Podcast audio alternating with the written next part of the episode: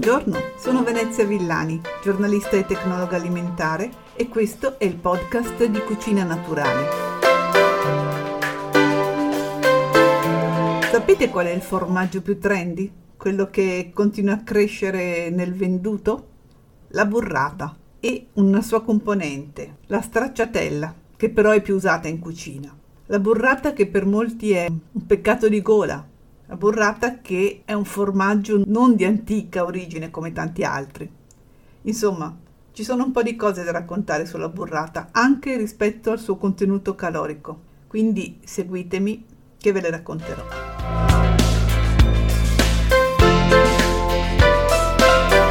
Dicevo che la burrata non è un prodotto antico, infatti si racconta che sia stata inventata a metà del secolo scorso da un casaro pugliese per non buttare e riutilizzare una parte della cagliata che era avanzata da una lavorazione di altro tipo di formaggio. Quindi l'origine è pugliese, ma poi la sua produzione si è diffusa in diverse parti d'Italia e sta crescendo, come vi dicevo, sia la produzione che il consumo.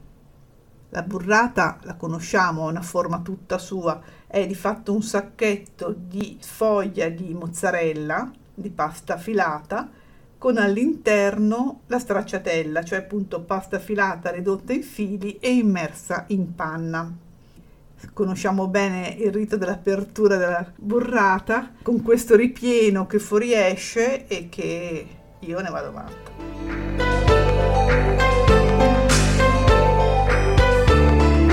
Latte può essere sia di vacca che di bufala. Chiaramente di bufala sarà più grasso, ma delle calorie parliamo dopo.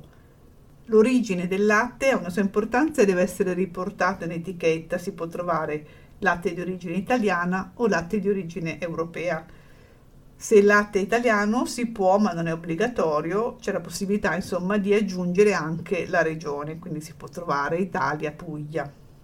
Ci sono, come vi dicevo, anche altri posti dove si produce, perché è molto importante che la burrata sia fresca perché è un formaggio senza maturazione e che quindi deve essere consumato al più presto. Se infatti la burrata che troviamo nella grande distribuzione è ottenuta normalmente da latte pastorizzato, possiamo anche trovare invece nei caseifici che siano vicini a luoghi di produzione del latte una burrata da latte crudo ci sono burrate prodotte oltre che nelle Puglie, anche nelle Marche e anche per dire in Brianza. Io abito a Monza e ho un luogo, un, uno spacciatore, come dice mio marito, di burrate buonissime che sono fatte con latte brianzolo.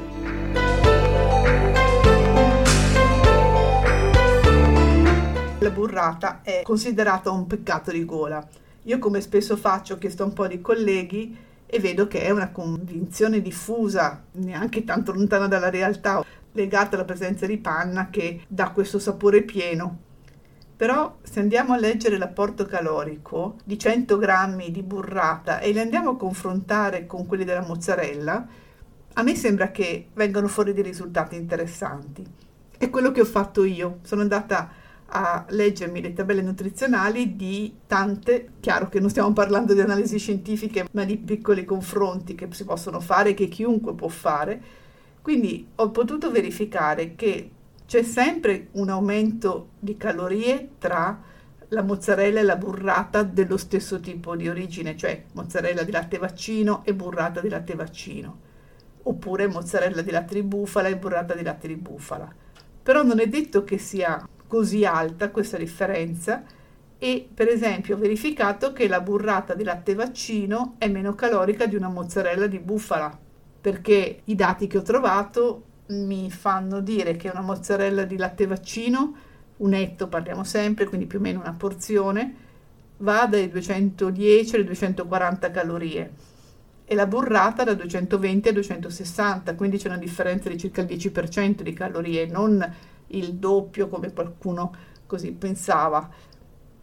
Stesso discorso per la, la bufala, la mozzarella di bufala va dai 250 alle 280 calorie per etto, la burrata di bufala va dai 290 ai 330. Quindi è chiaro che tra una mozzarella di latte vaccino e una burrata di bufala ci può essere una differenza del 50% delle calorie per etto.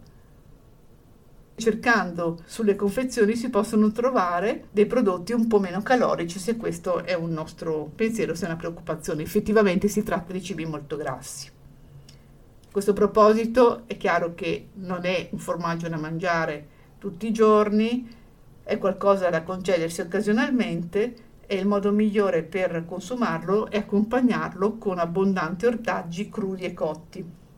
Chi ha problemi di lattosio può trovarla già la burrata senza lattosio, mentre per fortuna non ho ancora incontrato una burrata light. E con questo vi ringrazio per avermi ascoltato fino qui e vi do appuntamento al prossimo episodio del podcast di Cucina Naturale.